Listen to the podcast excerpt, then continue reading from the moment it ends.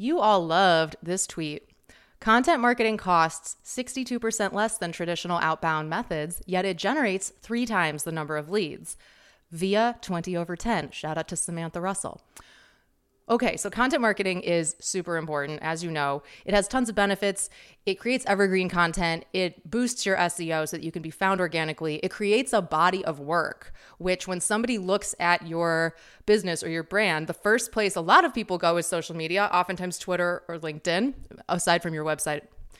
And if you have content there and you're active and you're authoritative, that is a plus. That builds trust. That makes that person more likely to become a customer or even a lead.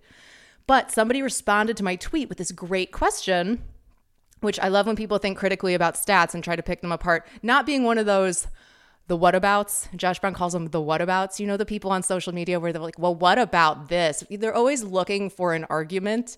Uh, are you that bored? You want to sit there and pick apart somebody's tweet? Anyway, this is not a what about. This is a serious question from Adam Smela. Not sure how to, it starts with a C. Not sure how to say that. Sorry if I butchered your name, Adam. Serious question, Adam wrote. Does this take the time cost into consideration? Creating content takes a decent time commitment, of which a lot can slash should be outsourced. Just curious. Here's what I said. It's a great point, Adam. I'm not sure if the stat does take this into consideration. I'm guessing it doesn't because, and I'll admit this, a lot of the time when we're talking about content marketing, we laud it and we talk about the benefits but there is a time and effort cost, and oftentimes it's hard to measure. You could say it's the salary of our person who handles all of our social. That's one way to look at it, but it's it's kind of more complicated than that. So anyway, yes, it takes effort. It takes time. That is a cost. But on the bright side, the content is usually evergreen, it's additive, and it rewards you over time because you'll have a body of work that signals quality and consistency.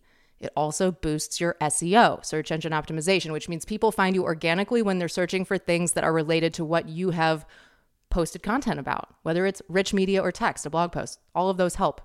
That makes you visible and relevant.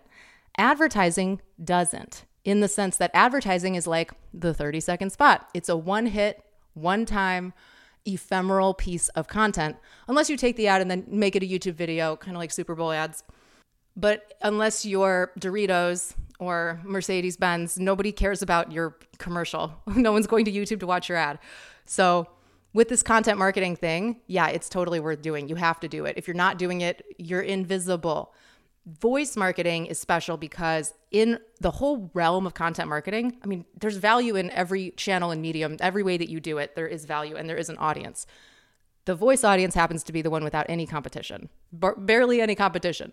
There is almost no content on voice, and I'm talking third party apps. Let's say Alexa Skills, Google Actions, there's very little. There's Flash Briefing, which is the news, and that comes from third party sources on the official Flash Briefings, especially on Google and also available on Alexa. But Alexa lets third parties, uh, maybe fourth parties, content creators and randoms on there, which is fine. Like I'm one of those. But yeah, the the flash briefing is really the the slam dunk of the content that's available there now, which is why when you create your own voice app or interaction through a skill like like a wealth voice app, for example, you're dominating in a blue ocean. Forgive the cliches, but like that's true. That's that's how I would really think of it. For now, it'll get more crowded because attention always goes to where the devices are being used. Think about this. With iPods when those came out, the whole music industry was still selling compact discs. I remember going to Sam Goody and Best Buy but then, as iPods became more popular, musicians adapted to the model of 99 cents per song. Songs are available for individual sale. And then you had streaming, and the entire model changed, but it started with a device.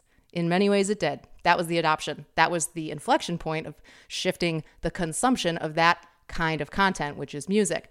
Think about smart speakers being adopted faster than any other consumer device. The content will follow. It's just not there yet. This is just the early days. So, when it comes to content marketing, don't fly solo and wing it. If you need help, ask for help. It's okay. Everyone has to start somewhere. I help you get your content marketing where it needs to be. I, I do focus on voice, but frankly, I've been working in social media, digital marketing, all of it for over a dozen years.